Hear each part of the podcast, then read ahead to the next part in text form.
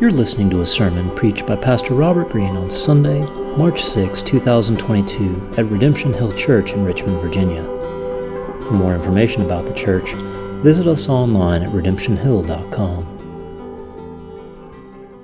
My name is Robert. I am one of the pastors here, and I get the privilege of leading us in our time in God's Word this morning. And so, if you've got a Bible, go ahead and open it up to the book of Genesis, very beginning. Genesis chapter 3 is where we'll be this morning. So while you're getting set, and let me just get you ready to kind of listen to me for a little while, we'll, and we'll start with a little movie trivia. That's an easy way to get started, right? Movie trivia. I'm going to ask you a question. It's an easy one, I promise. It's not a trick question. Uh, who here can tell me the movie that we get the phrase, we're not in Kansas anymore from? Anyway, tell me, Julie. Wizard of Oz, that's right. 83 years ago, can you believe it? 83 years ago, uh, the Wizard of Oz entered our collective conscience and, and left us with a number of things, amongst which is the phrase, we're not in Kansas anymore. And, and you hear people sometimes use that phrase whenever they find themselves in a situation uh, that doesn't feel normal. Like that which had been normal or expected isn't the case. And you might look at someone and go, you know, we're not in Kansas anymore. We're not where we thought we were, and things aren't the way we thought they were going to be. And this morning, as we continue looking at the first three chapters of the book of Genesis, and we come to Genesis chapter 3, we're going to come to the place where we begin to understand why we're not, not just in Kansas anymore, but we're not in the garden anymore.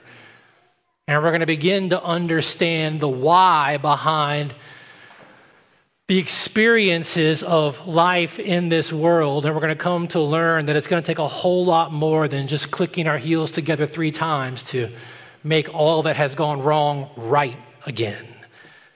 But before we jump into chapter three, let me just remind you, in a big sense, of what we've seen in chapters one and two. We, we have seen on display in a number of different ways the majesty of God's goodness and his might on display in the story of how things came to be. And that story kind of reached a capstone when God created both man and woman in his image and likeness and set them in the midst of the most lavish garden and gave them the calling as his image and likeness bearers to steward that garden to the fullest of its potential everything from chapter one and into chapter two that we saw and heard and imagined was indeed as good as our minds can get around that word good to actually be. The garden was good. The work was good. The man and the woman were good. Their, their unity, their family, it was good. And those two chapters left us not only with the sense of that goodness coming out of the goodness of the Creator, but it left us with a sense of just the lavish generosity of God. I mean, chapter two is just over and over again putting in front of us just the lavish kindness and generosity of the good Creator. And it's that lavishness and generosity that we then think about as we come into the beginning of what we have in our Bibles is chapter 3. But I want you to know that this chapter in the Bible is part of the story that we started last week chapter numbers, verse numbers, they kind of get in the way of the literature sometimes. This is actually part of one literary unit. I want to help you see it because it'll, it'll help you kind of understand the story. I made a slide and we'll see if it comes up. I don't know if it's going to come up on, on this one. Um, you probably won't be able to read it. If you, well, look at that. Can you read that? This is the way the story works. And it's helpful for you to see it as you read it because sometimes chapters and verses get in the way. It actually started back in chapter 2, verse 4, through verse 17 when we get the story of God creating man and putting him in the midst of that garden. And then it moves to verses 18 through 25 when he forms woman out of, out of the stuff, out of the side of man. And that family is established. And the chapter ends with that great refrain they were naked and unashamed. And the story keeps going though. What we have is chapter 3, verses 1 through 5. It's the first of two conversations Conversation one between a woman and a serpent, a snake, leads to chapter 3, verse 6 through 7, where they ate from the forbidden tree. And you can see as the diagram goes that everything that happened before verses six through seven kind of begins to happen in reverse.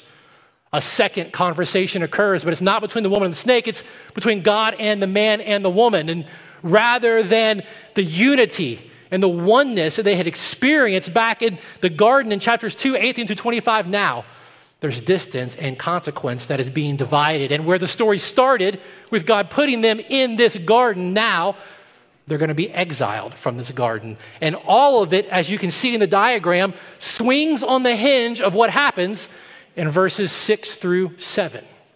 The story swings in one action right there. So, what started good in the garden is going to end in exile and our experience of the world. And this is kind of how it happens. So, let's begin to trace it now through the actual verses, starting in verse 1. We're reminded that the serpent was more crafty than any other beast of the field the Lord God had made. And it's helpful. Just remember, I, if you read this, we have to read it like humans and, and do the work to remember that at this point in the story, we are still in the midst of the goodness and generosity of the garden, right? All that God had created, the creatures of the land and the field and the air and the water, they're all good.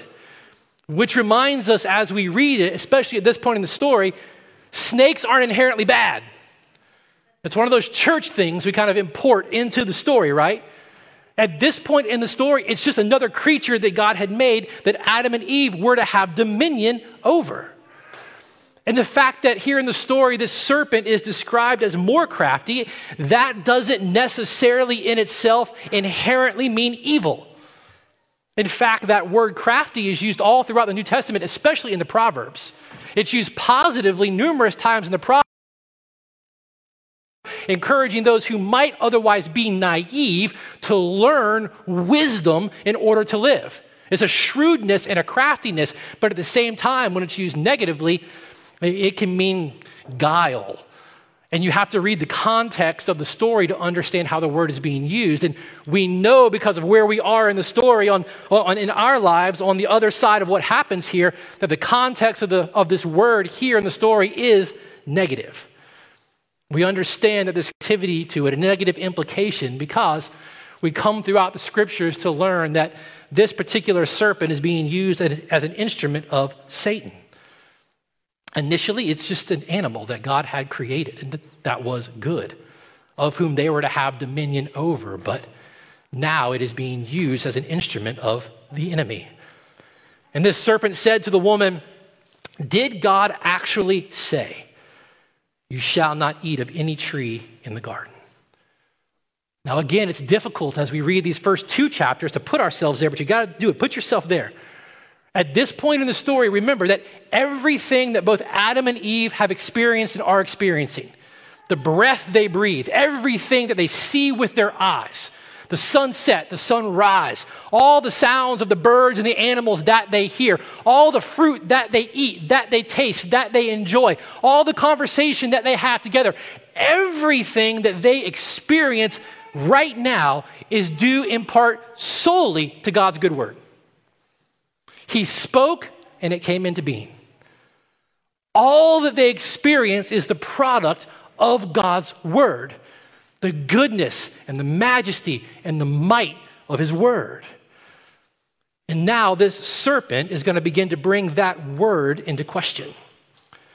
But when you consider all the goodness that they've experienced, that they're literally experiencing in that moment, just the breath they're breathing, and the world that God has put them in, when you consider just the abundance of the goodness that they know, this question of God's word should be a non starter, right?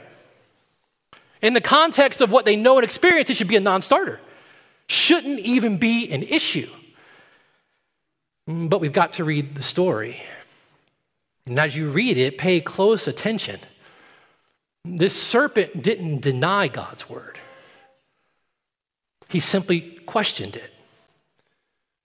He just began to introduce an air of suspicion or an idea that maybe somehow God's word to them was subject to their judgment of its truthfulness or its goodness.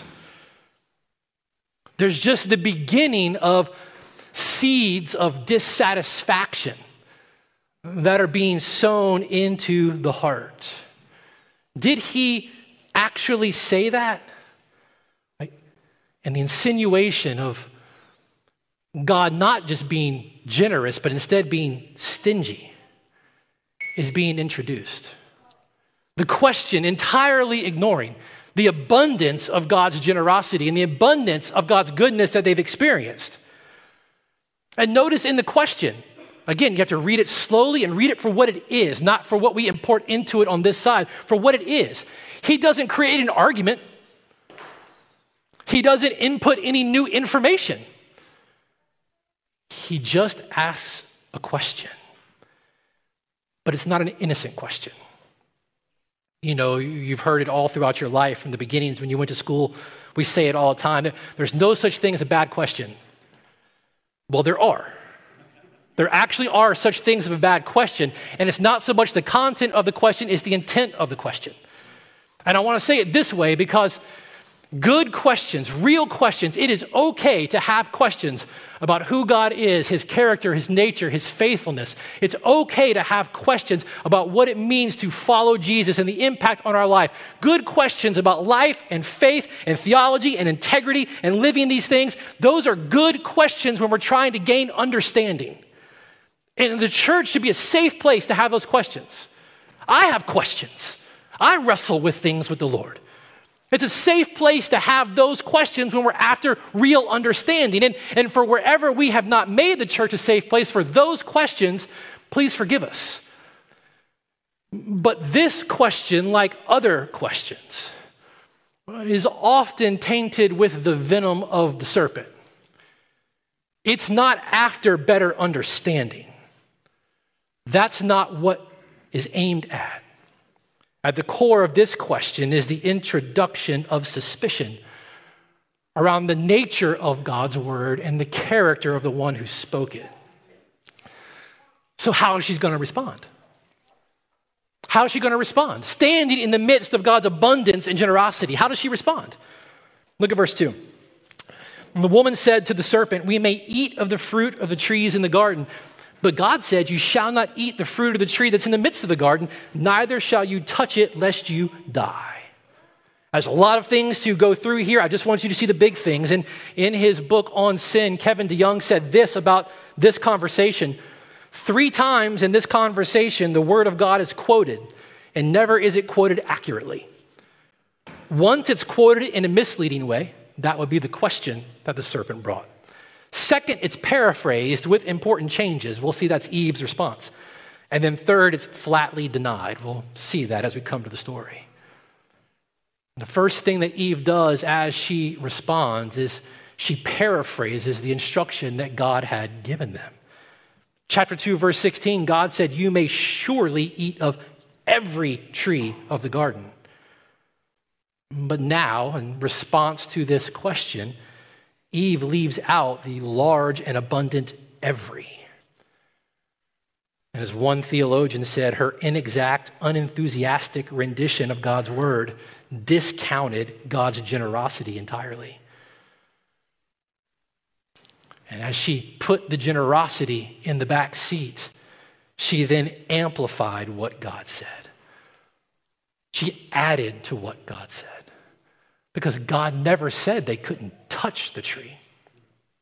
So now, with his generosity in the back seat, she amplifies the single restriction that he gave. The single restriction gets all the space and the airtime as opposed to the fullness of what he had allowed. And, and then she softened something the Lord had said. Or, as my wife says around our house, she nerfed it she made it safe when she left out the surely in relation to God's judgment. When he said, Surely, if you do this, you will die. His generosity takes a back seat, his restriction gets in the front seat, and then he softens the consequence of what would happen. It's not good. But if you just give yourself a moment, and we won't take a ton of time, but just give yourself a moment, you know how this same cycle plays out in your own heart. We're understanding why it does that. when God's generosity and the fullness of his promises and the fullness of his steadfast love and faithfulness takes a back seat in your heart. And the restrictions for our joy and his glory begin to take a front seat, and we make those restrictions amplified, worse. We hyperbolize those things to what they never were. You remember when you were a kid? Those of you that aren't kids and kids, you know what this is like because you do it too. Your, your parents will, will tell you something that you can go and do and then put a restriction around it for your safety. And the only thing we ever hear about is the restriction. And oftentimes that restriction isn't even what we said, it's amplified 10 times more. Hey, hey, hey, don't, don't, don't punch your brother. Can you believe mom said I couldn't even touch him? Well, that's not what I said. I mean, you put hug him, put your arm around him. That's what I said. We have this pattern in our hearts. We do it at work, we do it in relationships. This is the root of where this thing comes from. Things aren't going well. And so in verse 4, the serpent doubles down. The serpent says to the woman, You will not surely die. For God knows that when you eat of it, your eyes will be opened and you will be like God, knowing good and evil. And so now, where there was the insinuation of something about God's word and his character, now he is speaking a direct word in contrast to God's word.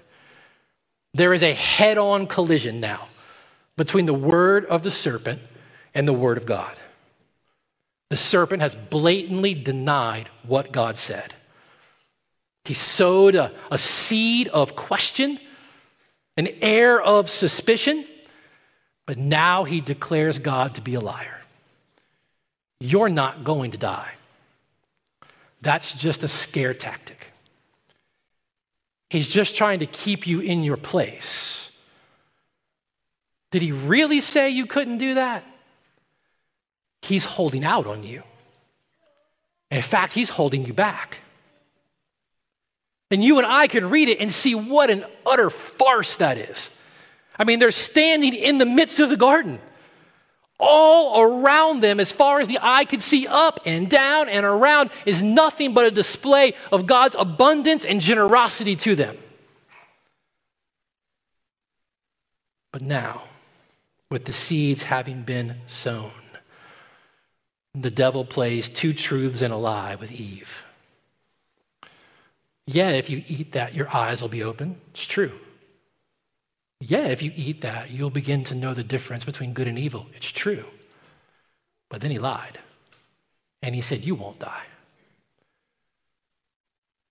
Notice, because we tend to read back into this with our own experience and our own culture and the reality of the moments that we're in, that the lie that the serpent brings isn't the lie of God's non existence.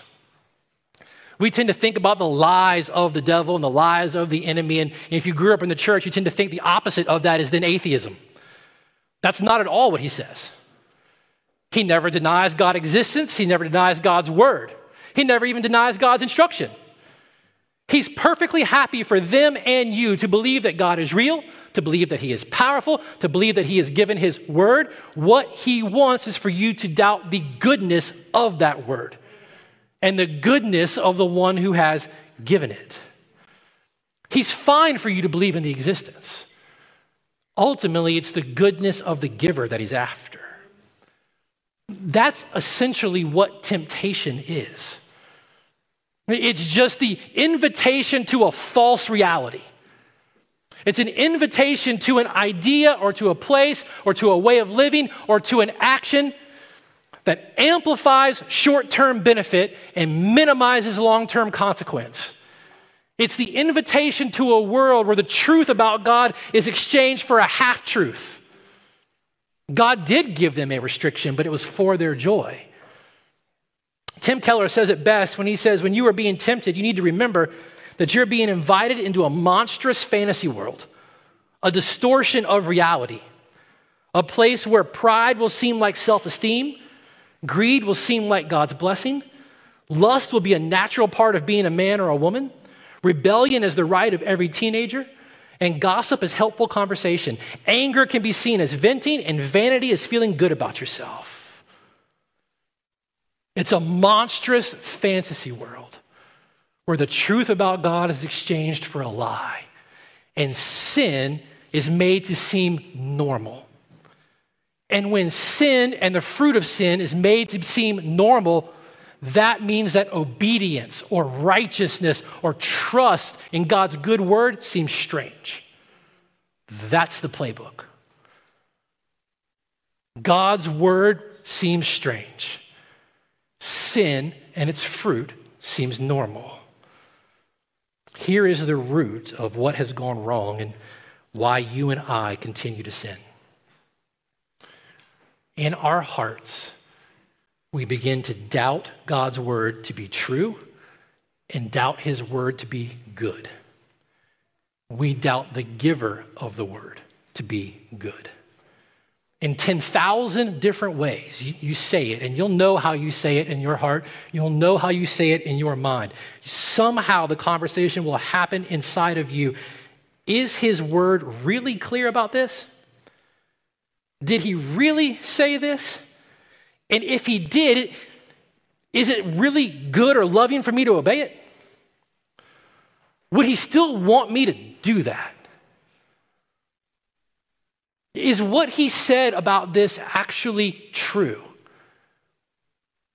And if it's true, though, is it loving? Is it good? In 10,000 different places, we have that conversation. The majority of all of the cultural crises that are brewing and bubbling over at times inside the church, inside the body of Christ, are really around this reality. Is what God said about us, is what God said about himself, is what God said about marriage, is what God said about sexuality, is it really true? And if it's really true, is it actually loving though? Is it actually good? Did he really say? You see, not all questions are good questions. Friends, the Bible is very clear that we cannot live our lives unaware of Satan's schemes.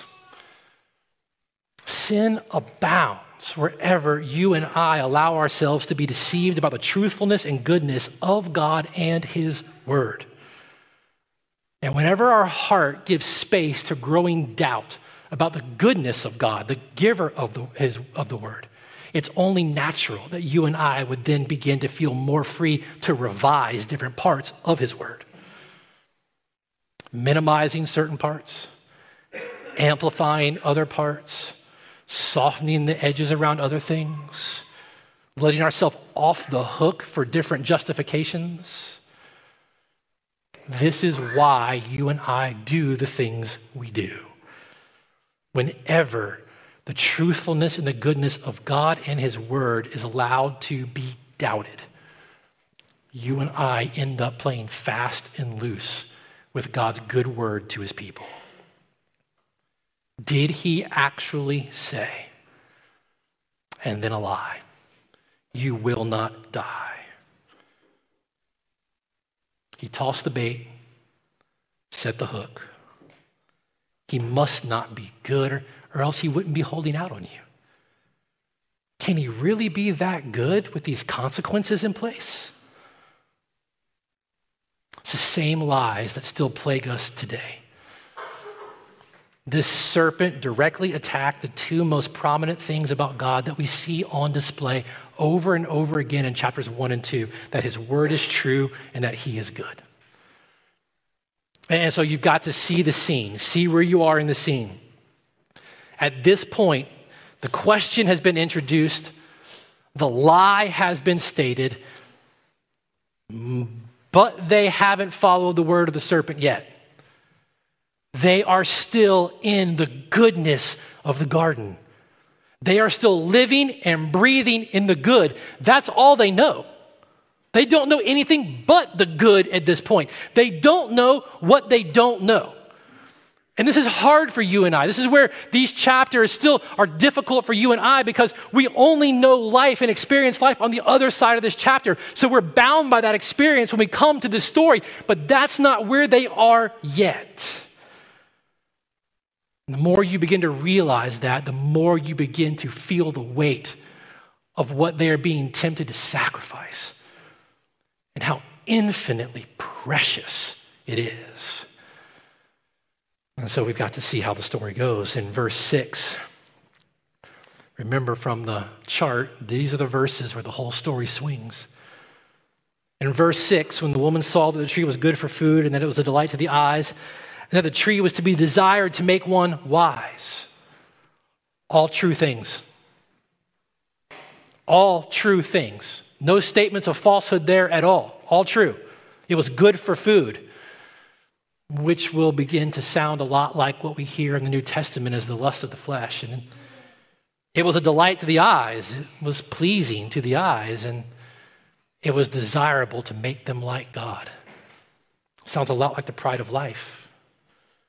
When she saw these things, and she took of its fruit and ate. And she also gave some to her husband who was with her, and he ate. Now, this is the first direct mention of Adam. Everyone loves to point that out. But you should know in the conversation that the serpent had with the woman, every time you read in English the word you, it's plural. It's y'all. That's what it is. It's y'all or, or you guys, depending on where you're from. It's, it's plural. The grammar of the con- conversation makes the insinuation that for the entirety of that first conversation, Adam was standing right there. He was just standing there very silently and passively. And so some theologians will go down the track, and they may very well be right. It certainly isn't wrong if they go down this track. It, it, may very well be right. In that, you remember in chapter 2, verse 16, the instruction that God gave, he gave directly to Adam because Eve hadn't been formed yet. And so, who would have been responsible to make sure everyone else understood the instruction that had been given? Adam. So maybe Adam really wasn't clear in what God had said to him and the instruction that he had given to Adam that Adam was then to give to Eve and to their offspring in the garden. Very possible. Sounds like it's probably what happened. Hard to imagine in, that in the goodness of that garden there would have been such an imperfect conversation on that side of the fault? I don't know. But what I do know is this Adam had heard directly from God the instruction that God had given him. Adam knew that what the serpent was saying was wrong. It's why later Paul will remind the church that it was Eve that was deceived. Adam wasn't deceived, he had heard directly from God. Adam had a choice in the moment. And in the moment, he exchanged the truth of the immortal creator for a lie. And he stood by. He exchanged it for a lie about the goodness and character of God. And so they ate. And verse 7 says, At that moment, their eyes were opened, and they knew that they were naked in a moment, a knowledge came that they could forever not unknow. Never again could they unknow this. no one corrected me in between the services, so I'm going to go with it. I, I, I, probably shouldn't make movie illustrations I've never seen, but I imagine it's something like what people talked about when you get plugged into the matrix. Like in a moment, all this information just came. They didn't know what they didn't know, and now they do and they can't unknow it. It's there. And in a moment, the innocence, the nakedness, and unashamed, the innocence, the vulnerability, the security evaporates.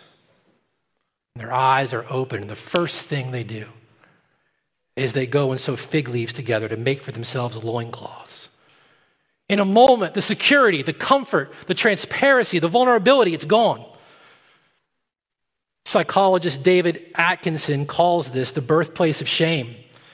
That sense, he said, of being uneasy with yourself at the very heart of your being. That inner drive in you to do something to cover up the sense of inadequacy and shame that you feel, it's born right here the comfort, the vulnerability, the peace, the unity, the security, it's gone. It's gone. And their awareness, rather than driving them to God, began to drive them in some effort away from Him. Even here, we're reminded that ever since the garden, every single one of us is exposed. Our sin, our guilt is on display. And ever since this moment in the garden, that guilt and that shame doesn't drive us to God for mercy. It somehow leads us in deception to believe that we could somehow hide from Him in our guilt and shame. That we can go to our little leaf stash and figure out how to sew the right leaves up and the right stuff up to figure out how to cover ourselves up. And here's the thing I know it to be true for some of you, this is your entire life. Just sewing together the best fig leaves you can find in the moment. Because we're so afraid of what people might think about us. So afraid if they really understood. So afraid if we were to be found out. So much shame, so much guilt, so much fear. And yet, our instinct, because of the garden here, is to try to figure out ways to cover it up. Do you realize that as you read the story, that Satan conveniently left out the guilt and the shame that was going to come? Somehow or another, he forgot to mention the fear. Nothing was said about the cost that they were going to pay. Rather, he lied. And now the relationship that they had experienced with one another is shattered. Naked and unashamed has now given way in a moment to naked and ashamed. They feel seen and they're scared about it. And so now they're immediately hiding parts of themselves from one another. Right? Read the story the fruit that had been so pleasing to their eyes, so delightful and desirable, once eaten, now makes them afraid of themselves in front of someone else. Their nakedness becomes embarrassing. And their relationship to one another is fractured. And we'll see more of that in the stories to come. But it's not just their relationship that's fractured, their relationship with God is shattered. Instead of enjoying the fellowship with God that they had enjoyed. I mean, just the idea of God's presence with them in the garden that the stories talk about, rather than enjoying that fellowship, now they try to hide from God when He comes into the garden. They tried to hide parts of themselves from one another.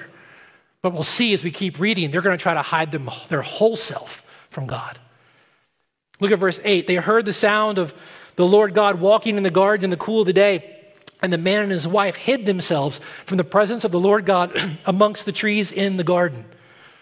Apparently, as they, they heard the approach of God, which was familiar to them, whatever that was, it was familiar. He was coming to be with them in a very intimate way that was normal to them. Whatever that was, when they heard it, they realized all of a sudden that maybe these leaves aren't enough. And so, those trees that had been created for their good, for them to enjoy, that display the goodness of the Creator, they're now trying to hide behind because these leaves aren't going to be enough. Fear has been added on to the shame and the guilt, and they hide. And somehow they try to convince themselves that God must be unaware of their whereabouts. Snicker, but it's part of sin's delusion somehow we try to convince ourselves that we can hide from God. And He's unaware of those thoughts, those intentions, those attitudes and behaviors. David would memorialize this foolishness in Psalm 139 when he says, You know when I sit down and when I rise up. You discern my thoughts from afar. have you thought about that lately? I mean, at moments, we all deceive ourselves into thinking that what we're thinking and what we're scheming, somehow God has no idea about. If I just don't tell my wife, if I just don't tell my friends, if I just don't verbalize it or actually act on it, it's okay. No one will know. It's not true. David goes on to say, Where am I going to go from your spirit? Where shall I flee from your presence? If I ascend to heaven, you're there. If I make my bed in Sheol, you're there. One of sin's most devastating pathologies is this delusion that we live in to think that we can somehow hide from God. Adam and Eve instinctively don't go to him, they try to get away from him. But even here in the story, we see God seeking, and we're going to see him finding. Look at verse 9. But the Lord God called to the man and said to him, Where are you? That's not a rhetorical, that's a rhetorical question. That's not a real question, it's a rhetorical question. Right? God knows exactly where he is and, and what's going on. But I had never thought about this, and it never really caught my attention. I think I, I, we all tend to come and we read different things into this while we're reading it, and we hear different voices when we read it. I never really read this and noticed that there's no hint or tone of accusation in God's voice and words here. No accusation at all.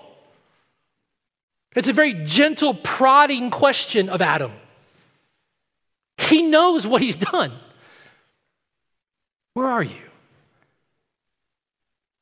And Adam said, I, I heard the sound of you in the garden and I was afraid because I was naked and I hid myself. And he said, Who told you you were naked? Have you eaten of the tree of which I commanded you not to eat? Now, again, Adam has a choice. He could have owned the reality of his disobedience before God. He could have thrown himself on the goodness that he has experienced since he took his first breath on the earth. All that he knew, everything he knew before he took a bite of that fruit, he could have thrown himself on God's goodness. It would have been a safe bet.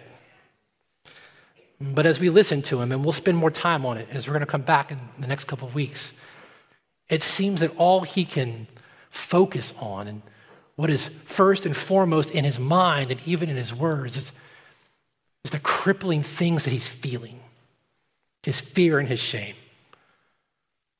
He was well aware that he had disobeyed God's instruction, that he had broken God's word, that he had believed a lie.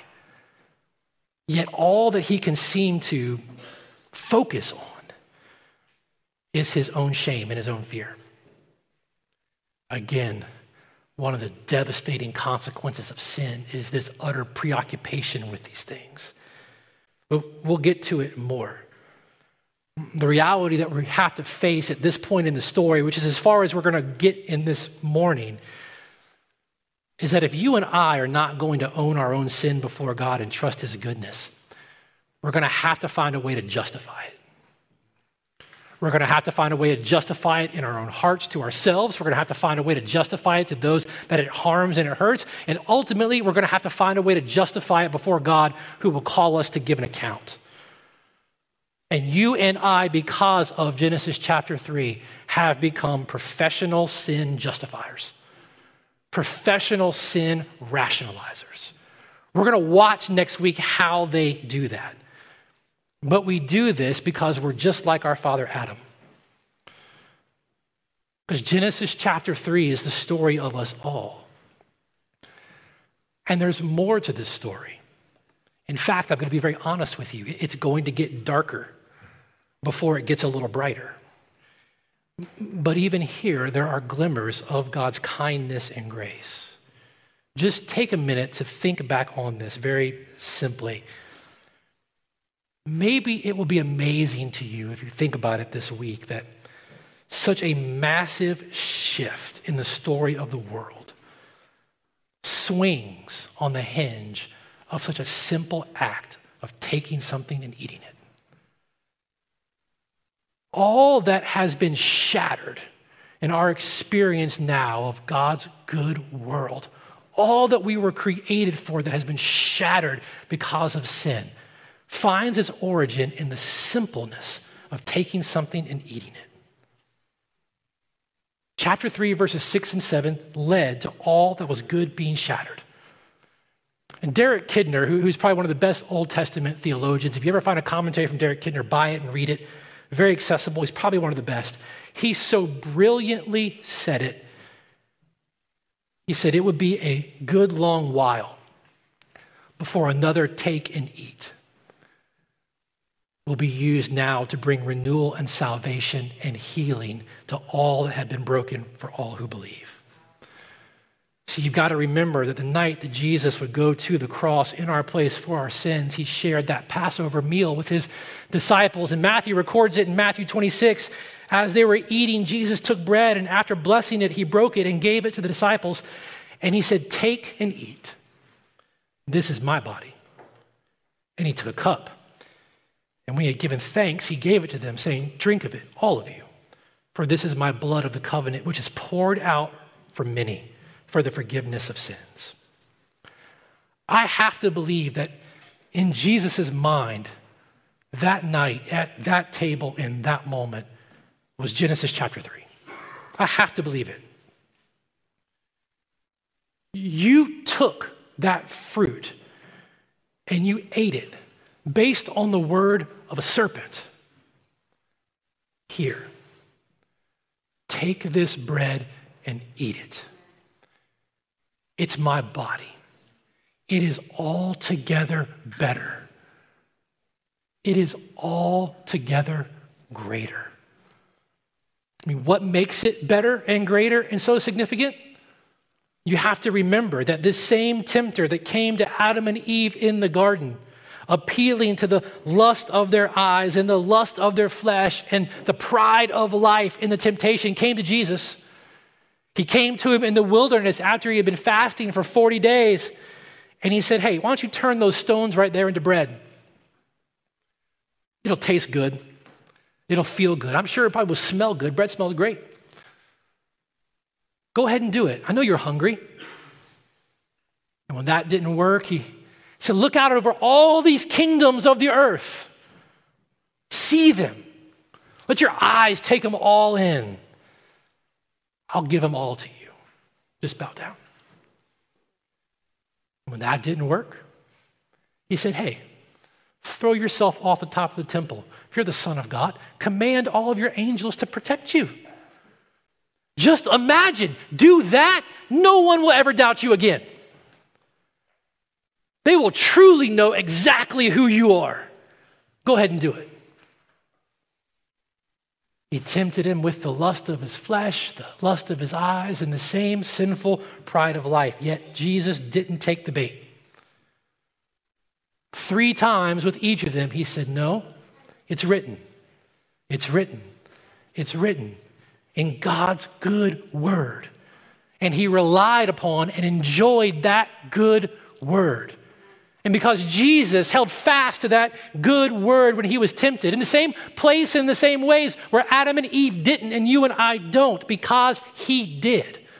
He and he alone is capable of paying the price for our sin, which is the very thing he did then after that dinner when he went to the cross and his body was nailed to that tree.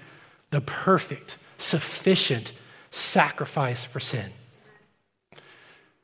You see, each of us are in Genesis 3. Each of us, like Adam and Eve, have taken and eaten the lies of the devil. So please hear Jesus this morning. Take and eat. This is my body. Drink of it, all of you. This is my blood of the covenant, which is poured out for many for the forgiveness of sins. The question at this point that you have to deal with in your heart is who speaks a better word this morning? Who speaks a better word? Whose voice will you listen to? Friends, you don't have to play games to run and try to hide from God anymore. Hear Jesus. Take and eat. He has paid for your sin. He has paid the price. He has taken the consequence that you and I deserved so that we don't have to try to run from Him and create our own fig leaves and our own coverings and our own provisions. So that you can come to Him and know the fullness of His forgiveness and cleansing. This morning, I'm going to pray for us. Here's what we're going to do. I'm going to pray for us, and then we're going to give you some space in silence to consider God's word this morning. And I want you to know for some of you this morning, this is going to be the day of salvation for you. God has begun to open up your eyes to the goodness of His Word, to the goodness of His Son, and to the deadly danger of the lies of the enemy.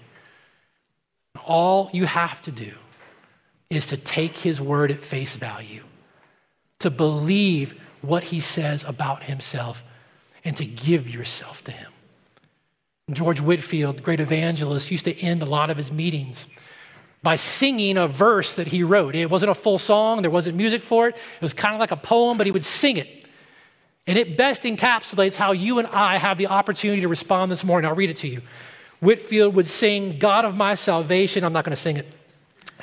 Hear and help me believe. Here you go. Hear and help me believe.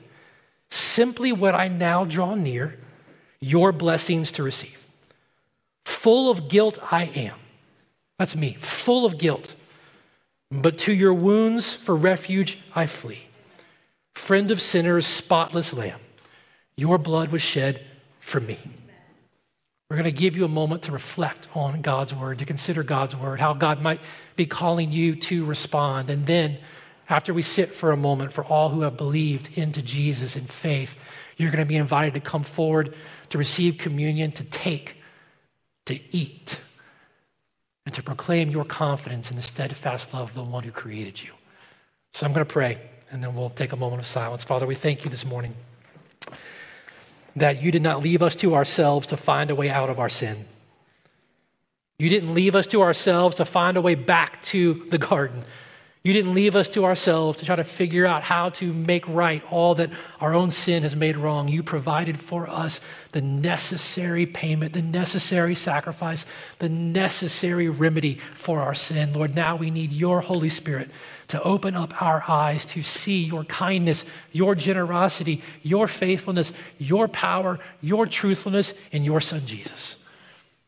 That our hearts will be given over to him fully and freely that we would want nothing more in this life and for eternity than to know Him and to be with Him and to have Him. Let that be greater than any lie, any temptation, any offer the enemy of our soul would bring to us. Or for that to be that clear, that bold, and that great, it takes your spirit to work in us. And so we ask that you would do that very thing in Jesus' good name. Amen. You've been listening to a sermon preached by Pastor Robert Greene at Redemption Hill Church in Richmond, Virginia. For more information about the church and to hear other sermons like this, please visit us online at redemptionhill.com.